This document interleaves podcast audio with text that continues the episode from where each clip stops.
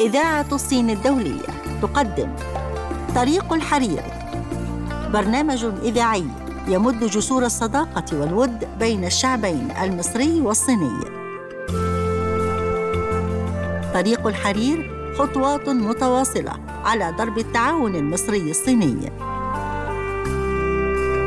طريق الحرير فقرات منوعة نعرض فيها الثقافة والسياحة والاقتصاد والعادات والتقاليد في مصر والصين. طريق الحرير الصين بعيون مصرية مستمعينا الأعزاء أهلا ومرحبا بكم في حلقة جديدة من برنامجكم طريق الحرير في طريق الحرير نلقي الضوء على العلاقات المصرية الصينية عبر العصور المختلفة. طريق الحرير الثقافة والاقتصاد والمجتمع والسياحة والفنون، جوانب ترابط لا تنتهي ومظاهر حضارية تاريخية. طريق الحرير طريق ممتد بين الحضارة الصينية والمصرية. في طريق الحرير نلقي الضوء على كل الجوانب المشتركة بين البلدين. كل هذا فقط في طريق الحرير. ومعكم في التقديم محمد العربي وإيمان مصطفى.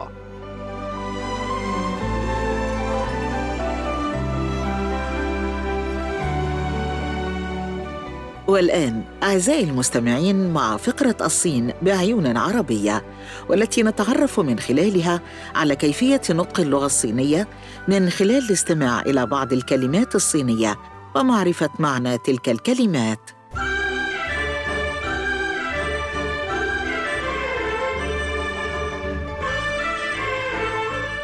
دجاج كانتون الصيني باللغة الصينية يعني 中国广东鸡 اشتهرت الأطباق الصينية بمذاقها المميز وتوابلها المختلفة وخفتها على المعدة وشمولها على مزيج من الخضار المتنوعة مثل طبق دجاج كانتون الصيني.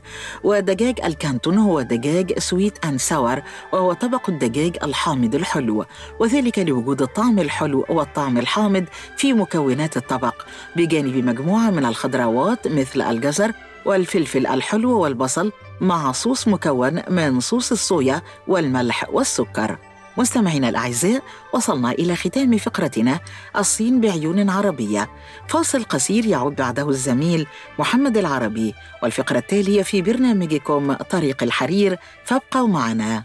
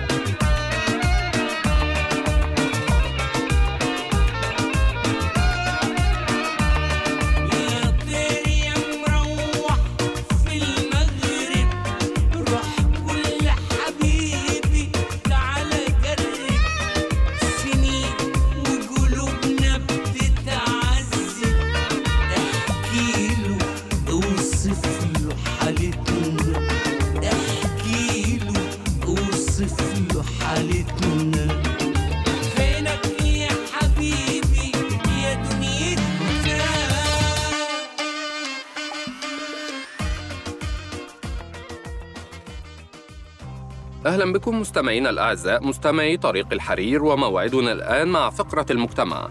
واليوم نتحدث عن تجربة زراعة البرتقال ومكافحته للفقر في قاعدة ثورية بشرقي الصين.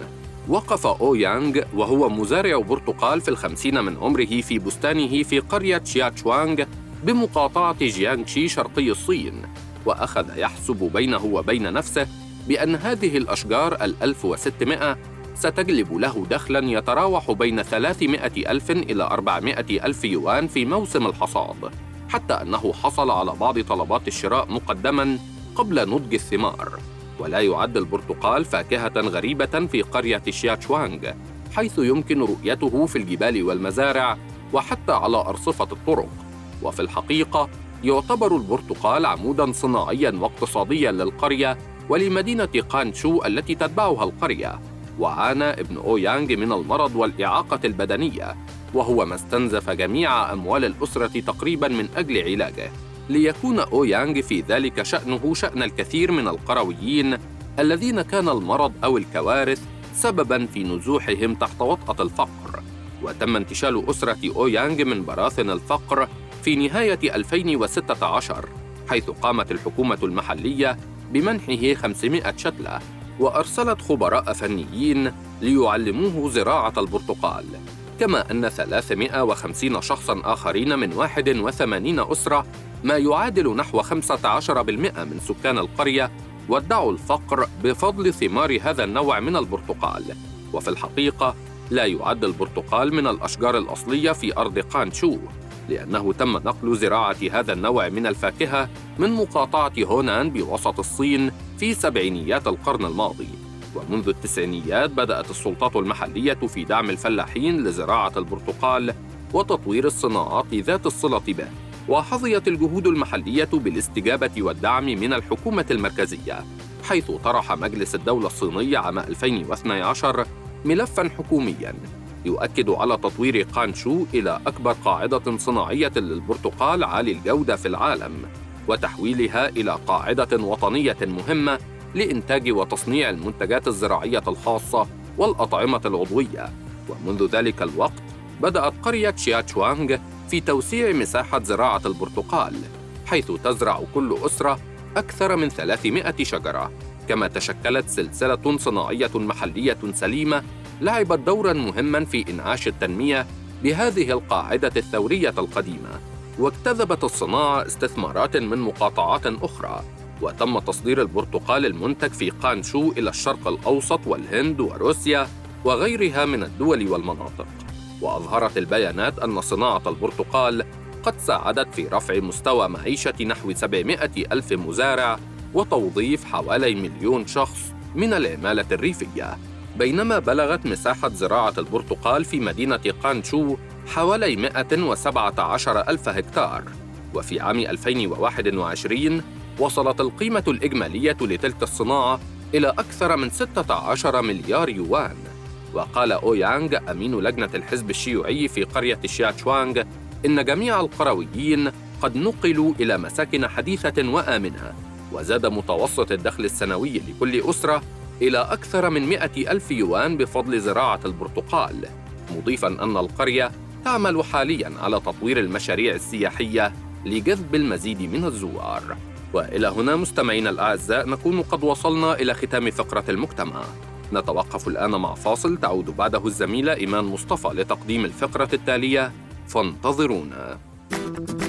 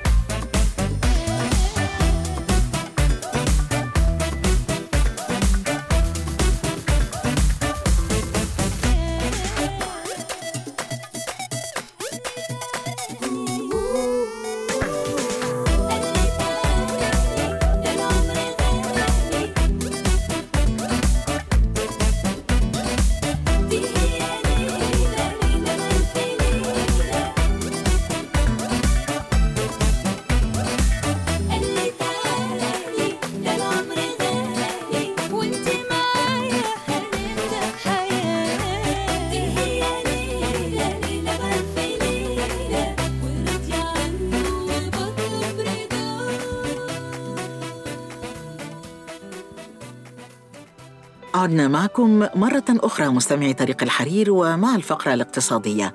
ونتحدث عن 3.2 مليار جنيه إيرادات منطقة القناة الاقتصادية في أعوام 2020-2021 بزيادة قدرها 467 مليون جنيه. كشفت المنطقة الاقتصادية لقناة السويس عن إيرادات الهيئة العامة للمنطقة الاقتصادية في نهاية السنة المالية 2020 و 2021 والتي بلغت نحو 3.2 مليار جنيه بزيادة قدرها 467 مليون جنيه عن العام المالي الأسبق.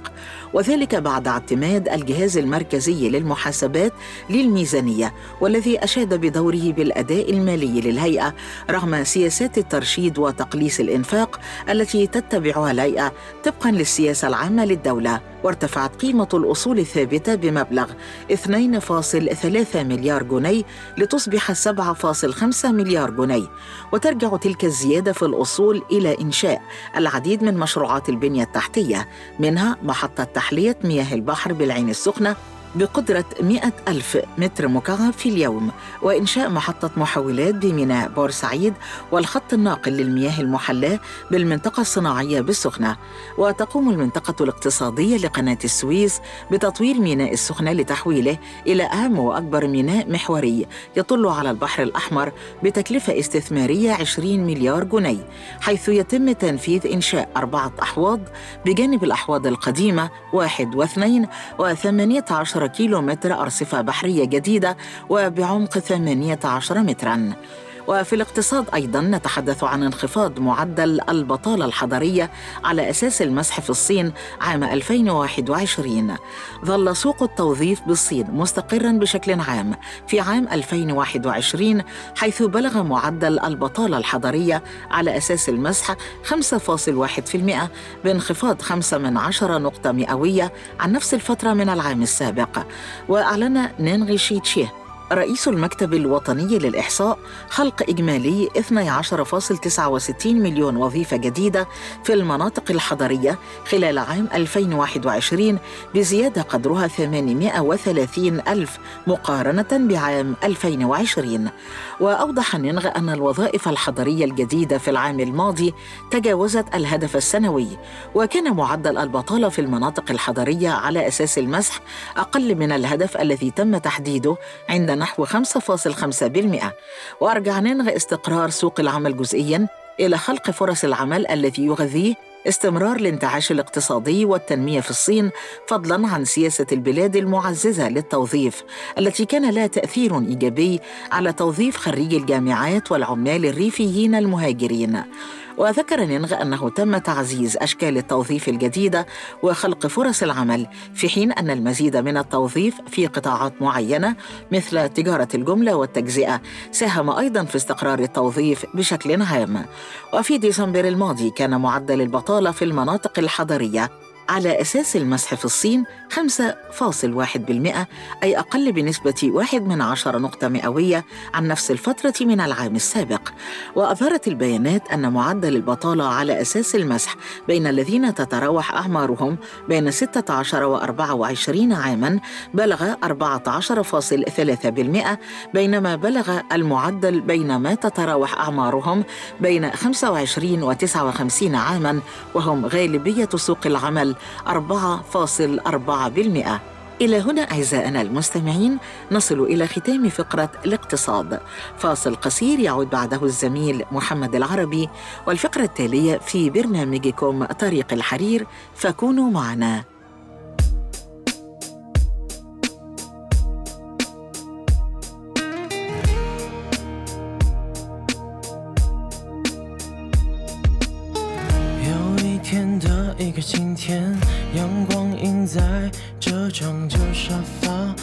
下来，闭上眼，恍然不知寂寞正在蔓延。昨天的激情，今天的空虚，还有一种惨白的脸，慢慢改变。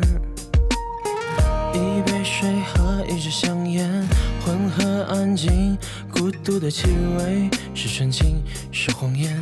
星期天的早晨，别太绝对，疯狂的世界不像这些，锁在门之外。有时候想把自己关起来。还是学着把心门打开。人与人之间的关系变得不理不睬，习惯无关紧要的冷淡。有一天的一个晴天，阳光映在这张旧沙发，躺下来，闭上眼，恍然不知寂寞正在蔓延。昨天的激情，今天的空虚，还有一张惨白的脸，慢慢改变。一杯水和一支香烟，混合安静，孤独的气味是纯情，是谎言。星期天的早晨，别太绝对，疯狂的世界不想这些，锁在门之外。有时候想把自己关起来，还是学着把心门打开。人与人之间的关系变得不理不睬，习惯无关紧要的冷淡。有时候莫名其妙哭起来。难道这就是自怨自艾？谁不希望像飞鸟一样自由自在？谁不希望啊？谁不希望？只是很难。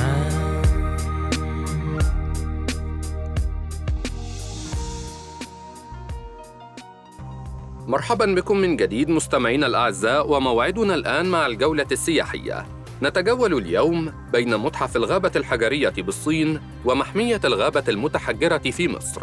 نبدأ جولتنا من متحف الغابة الحجرية في الصين والذي يضم مجموعة رائعة وكبيرة لأكثر من ألف تمثال موزعة في الهواء الطلق في غابة بيلين وهو مكان رائع للتعرف على الحضارة والثقافة الصينية عن قرب.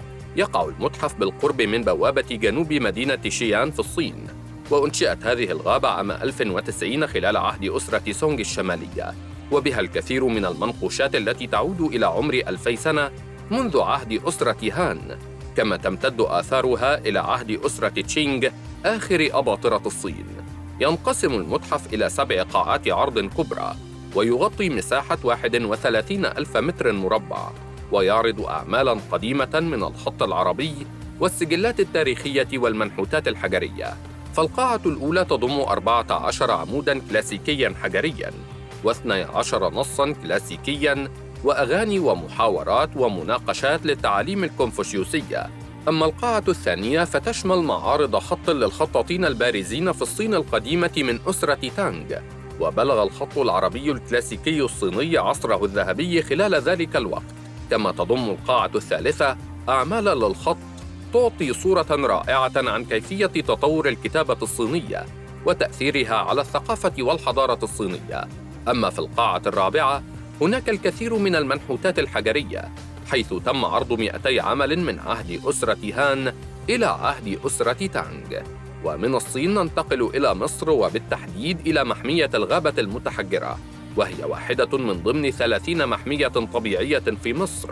ما يؤهلها لتكون متحف حفريات مفتوح. تقع محمية الغابة المتحجرة على بعد حوالي 18 كيلومتراً شرق حي المعادي بمحافظة القاهرة. وتعد الغابة المتحجرة أثراً جيولوجياً نادراً. لا يوجد له مثيل في العالم من حيث اتساعها وتنوع الخشب المتحجر الذي يمنح الجيولوجيين فرصة عظيمة لدراسة وتسجيل الحياة القديمة للأرض. وتزخر منطقة الغابة المتحجرة بكثافة من السيقان وجذوع الأشجار المتحجرة ضمن تكوين جبل الخشب، والذي ينتمي إلى العصر الأوليغوسيني. يتكون جبل الخشب من طبقات رملية وحصى وخشب متحجر، وهذه الرواسب فقيرة في الحفريات والبقايا العضوية، وغنية ببقايا جذوع وسيقان الأشجار الضخمة المتحجرة والتي تأخذ أشكال قطع صخرية ذات مقاطع أسطوانية تتراوح أبعادها من سنتيمترات إلى عدة أمتار وتتجمع مع بعضها على شكل غابة متحجرة. منطقة الغابة المتحجرة عبارة عن هضبة تكاد تكون مستوية. بها بعض الجروف والتلال ويغطي منطقة المحمية في معظم أجزائها تكوين جبل الخشب. اختلفت النظريات التي تفسر أصل الجذوع والسيقان المتحجرة التي تغطي محمية الغابة المتحجرة. لكن أغلبها يجمع على أنها منقولة بواسطة مياه الأنهار إلى أماكن تجمعها الحالية حيث تم تحجرها مما يؤكد ذلك الغياب التام لأي بقايا نباتية أخرى غير الجذوع مثل الأوراق والثمار كما أن الجذوع دائماً خالية من اللحاء. إلى هنا مستمعينا الأعزاء نكون قد وصلنا معكم إلى ختام جولتنا السياحية.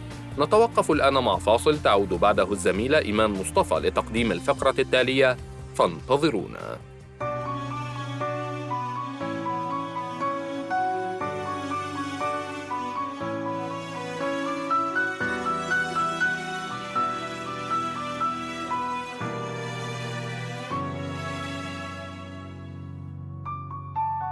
في حدا بدنا إياه ما عم